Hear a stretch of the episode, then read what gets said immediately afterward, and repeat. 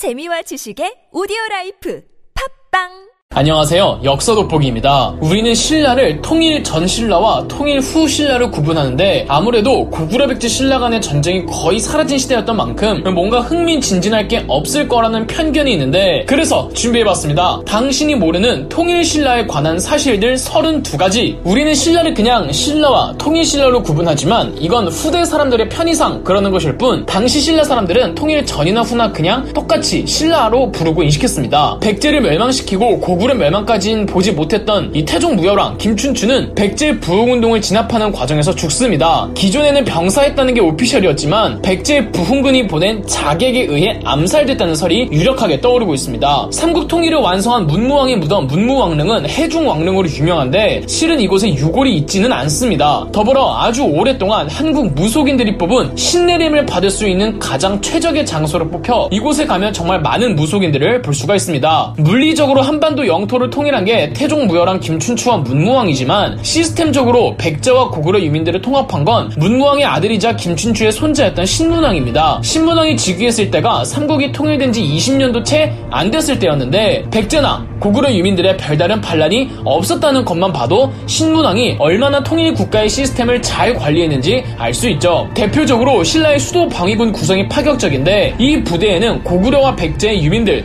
그리고 말갈족까지 있었습니다. 신라 의 수도를 방어할 병력에 한때 신라의 적국들이었던 유민들을 끌어안는 건 정말 용기 있고 대담한 개혁이었죠. 다행히 개혁은 잘 되어 유민들을 달래는 역할을 합니다. 신문왕 때에 사실 반란이 아주 없진 않았습니다. 신라 정부는 전북 익산에 고구려 왕족 안승을 왕으로 앉히고 고구려 유민국가 보덕국을 만들어 주었습니다. 그런데 신문왕의 제안에 따라 왕이었던 안승이 보덕국을 버리고 신라 수도로 와버린 겁니다. 분노한 고구려 유민들이 반란을 일으키지만 전북 익산은 옛 백제 땅이라 세력 을 불려나가기 힘들었고 금세 진압되었죠. 신문왕은 대구로 수도를 옮기려고도 했습니다. 원효 대사와 의상 대사가 활동했던 시기가 통일 직후였습니다. 한간에는 두 대사 중 누가 더 낫네라며 싸우지만 신라 입장에서 두 승려가 같은 시기에 공존했다는 건 정말 행운이었습니다. 원효 대사는 파기승이 되어 민중들에게 불교의 대중화를 성공적으로 이루어냈고 의상 대사는 신라 정부의 빵빵한 지원을 받으며 전국의 지방 곳곳에 거대한 절들을 만들어냅니다. 두 승려의 서로 다른 방식으로 통일된 지방민들을 불교를 기준으로 통합시키는 역할을 했죠. 고구려 백제 신라 유민들이 잘 통합된 건 신라 정부의 노력과 이런 사상적인 목도 있었던 겁니다. 신라인들에겐 근친혼이라는 결혼 풍습이 있었습니다. 모두가 다 그랬다는 건 아니지만 그렇다고 이상할 것도 없었죠. 원래는 신라 귀족과 왕족들만 근친혼을 했으나 시간이 지나면서 점차 민가에서도 널리 풍습이 퍼졌습니다. 일본 측 기록과 한국의 야사를 보면 신문왕의 둘째 아들인 성덕왕 때에 718년과 720년 두 차례에 걸쳐 일본을 침공했다고 나옵니다. 우리나라 정사인 삼국사기에선 731년 일본이 신라를 공격하러 왔다고 나오는데 그렇다면 이 일본의 침공은 이전 성덕왕의 일본 침공에 대한 반격이었겠죠. 물론 일본이 격퇴됩니다. 성덕왕 때 김유신의 손자 김윤중이 발해를 공격했다가 패퇴합니다. 신라가 통일을 할 무렵부터 신라가 거의 멸망되기 직전까지 신라를 포함한 당대 아시아에서는 당나라 dream이 있었습니다. 승려, 학자, 군인 할 거 없이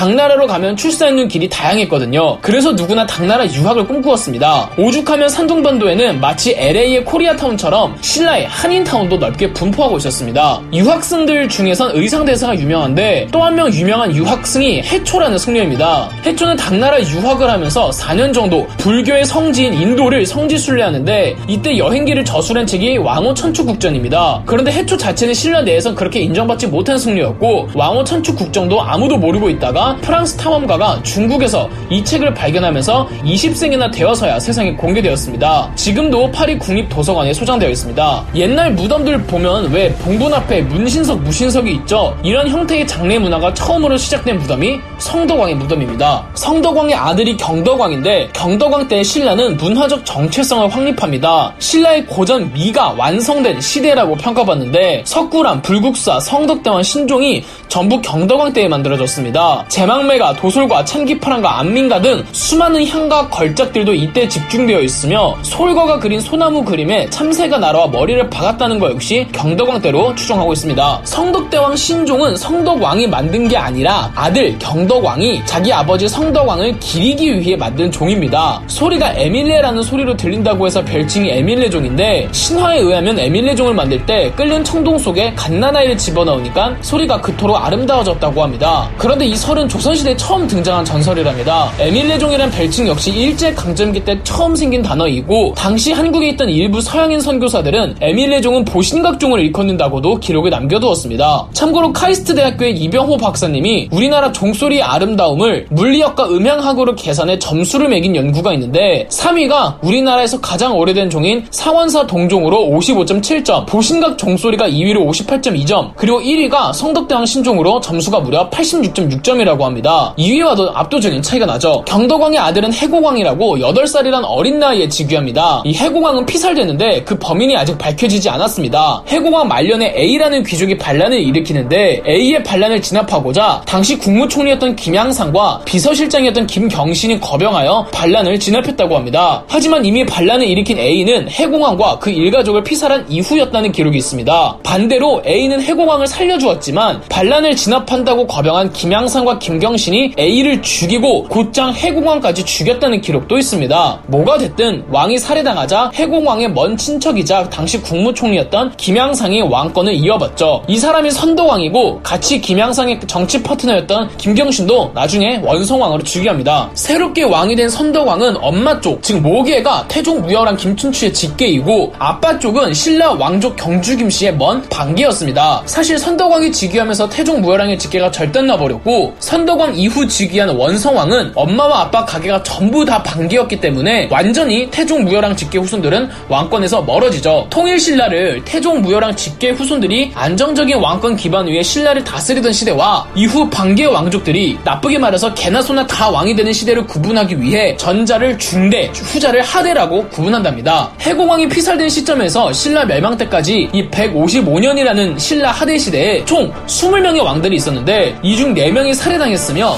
총 17번의 귀족 쿠데타가 있었습니다. 도적대대관 농민 반란까지 합치면 훨씬 더 많습니다. 822년 김헌창의 난이라고 어, 왕의 서열에서 밀려난 태종 무열한 김춘추 직계 후손들이 반란을 일으켰으나 실패하고 이 직계는 육두품으로 강등되면서 영원히 신라 왕족에서 퇴출당하죠. 김헌창의 난이 일어났던 비슷한 시기에 당나라에서 유학하는 신라의 승려 도의선사가 신라의 선종을 퍼뜨립니다. 불교에는 선종과 교종이 있는데 그동안 신라 사회의 불교 종파는 교종이었습니다. 교 종은 불교 경전을 중심으로 하는 다소 엘리트적인 불교인데 선종은 굳이 불교 경전은 몰라도 마음속에 불신만 있으면 누구나 열반에 들 수 있다는 민중적인 종교였습니다. 신라 귀족들은 당연히 도의선사와 불교 선종을 이단시했지만 시간이 지나며 빠른 속도로 선종이 수도 경주를 제외한 모든 지역에 다 퍼지게 됩니다. 김원창의 난이 일어나고 얼마 안 되어 장보고가 당나라에서 신라를 귀국하여 신라의 왕 흥덕왕에게 청해 지금의 전남 완도에 청해진을 설치합니다. 장보고가 신라의 흥덕 왕에게 병력을 요청한 건 중국에서 해적들에 의해 인신매매되는 우리 신라 동포들을 차마 보고만 있을 수 없다는 것이었고 이 장보고의 마음이 기특했던 흥덕 왕은 흔쾌히 군대를 줍니다. 그러나 이건 어디까지나 명분이고 어, 장보고는 그동안 중국에서 큰 상단을 꾸리고 있었습니다. 그런데 해적들의 피해가 너무 극심하니까 본인이 직접 신라로 귀국해서 병력을 얻고 해적 소탕에 나섰던 거죠. 9세기 초중반 장보고의 위세는 정말 어마무시했습니다. 청해진 병력으로 해적들을 소탕만 한 게 아니라 본인의 원래 상단의 규모를 더 크게 확장했고 당시 한국, 중국, 일본 사이의 모든 해상 무역은 다 장보고의 관장하에 돌아갔습니다. 중국 측 기록에 의하면 장보고의 재력이 혼자서 신라를 먹여 살릴 수 있을 정도였다고 합니다. 신라의 상업 규모는 생각보다 광범위했습니다. 무려 이슬람 상인들과도 거래를 했죠. 이슬람 상인들과 장사를 하던 곳이 울산항이었고 처용가의 처용이가 아랍인이었다는 말이 있을 만큼 교역이 왕성했습니다. 이슬람 상인들은 신라를 황금의 나라라고 불렀다네요. 9세기 전반에 신라의 해적들이 왕성하게 활동했습니다. 신라의 해적들을 신라구라고 불렀는데 이 신라구의 피해가 극심했다고 합니다. 신라는 물론이고 중국과 일본 상인들도 마음 놓고 바다로 못 나갈 정도였다고 하죠. 단 이 장보고가 청해진을 설치한 기점으로 완전히 잦아들었다가 장보고 사후 다시금 기승을 부립니다. 동아시아 전체가 한때 신라 구들로 인해 골머리를 앓았으며 특히 일본이 많이 털립니다. 이 대마도의 한 일본인 어부는 우연히 신라구 해적 진지를 보고는 신라 정부가 전쟁 준비를 한다고 착각할 정도로 규모가 컸고 나중엔 신라구 무려 2,500여 명이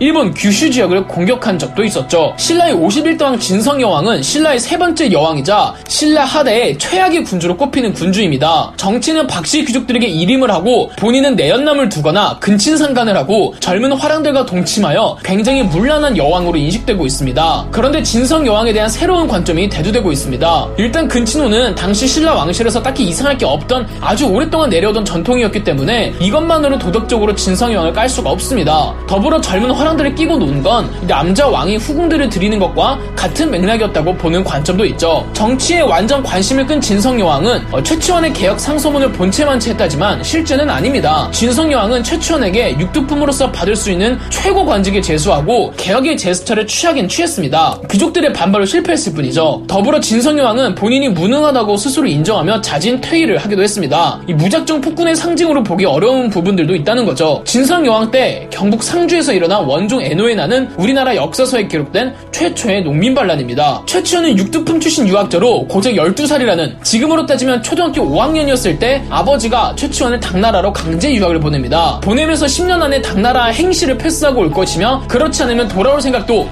아버지를 볼 생각도 하지 말라고 했죠. 최치원은 6년 만에 패스합니다. 고장 18살 나이로 행시를 패스하죠. 신라의 53대 신덕왕부터 55대 경혜왕까지 이 3명의 왕들은 박씨들입니다. 바로 박혁거세의 후예들인데요. 사위에게도 왕위를 넘길 수 있던 신라의 풍습으로 박씨가 일시적으로 왕권을 차지한 적이 있습니다. 8대 임금인 아달라 이사금 이래 약 700년 만에 박씨 왕실이 등장했죠. 55대 경혜왕은 후백제의 견훤이 수도로 쳐들어온 것도 모르고 포석정에서 물란하게 술 처마시고 놀다가 견훤에게 죽임을 당한 걸로 알려져 있죠. 그래서 경혜왕도 이 무능한 군주의 상징처럼 인식되는데 앞의 맥락을 보면 전혀 그렇지 않습니다. 일정까지 다른 지방 호족들을 이용해 견훤을 견제하고 있었고 고려의 왕건과도 우호적 관계를 외교적으로 나아가고 있었습니다. 후백제의 견훤이 군대를 이끌고 온다는 소식에 그 직전까지 경혜왕은 고려 왕건에게 구원병을 요청해 놓은 상태였습니다. 견훤이 수도로 들어온 건 정말 아무도 생각하지 못했던 견훤의 기습이었고 견훤의 부하들조차도 너무 위험하다고 막을 정도로 목숨을 내놓은 작전이었죠. 결과는 성공 했지만요. 그럼 대체 경혜왕은 포석정에서 뭐 때문에 거기 있었는지는 아직 밝혀진 바가 없습니다. 마지막 경순왕은 다시 김씨 왕족입니다. 견훤이 옹립한 왕이지만 고려의 왕건과 연합해 후백제의 견훤과 싸우려고 하지만 이미 구군이 무너진 것을 파악하고는 더 이상 경주의 백성들까지 전쟁에 휘말리게 할 수 없다며 신라라는 나라를 왕건에게 바칩니다. 물론 반대도 많았습니다. 특히 경순왕의 태자는 이 경순왕의 결정을 반대하다가 결국 고려에게 넘어가자 마의라는 누추한 옷을 입고 세상을 떠돈다고 해서 마의태자 라는 별명이 붙여지기도 했죠. 신라의 중요한 정책사항을 결정할 땐 귀족들끼리 회의를 하는데 이 회의를 화백회의라고 합니다. 화백회의는 무조건 만장일치를 원칙으로 하고 천년간 단 한 번의 예외 없이 그렇게 유지되어 왔죠. 단 딱 한 번 만장일치가 아닌 다수결의 원칙으로 결정된 사항이 있었으니 바로 신라를 고려에게 바칠지 말지에 대한 회의였습니다. 결국 다수결로 바치자는 의견이 나왔고 마지막 화백회의에서만 만장일치의 원칙이 깨졌죠. 그럼 역사 돋보기였습니다.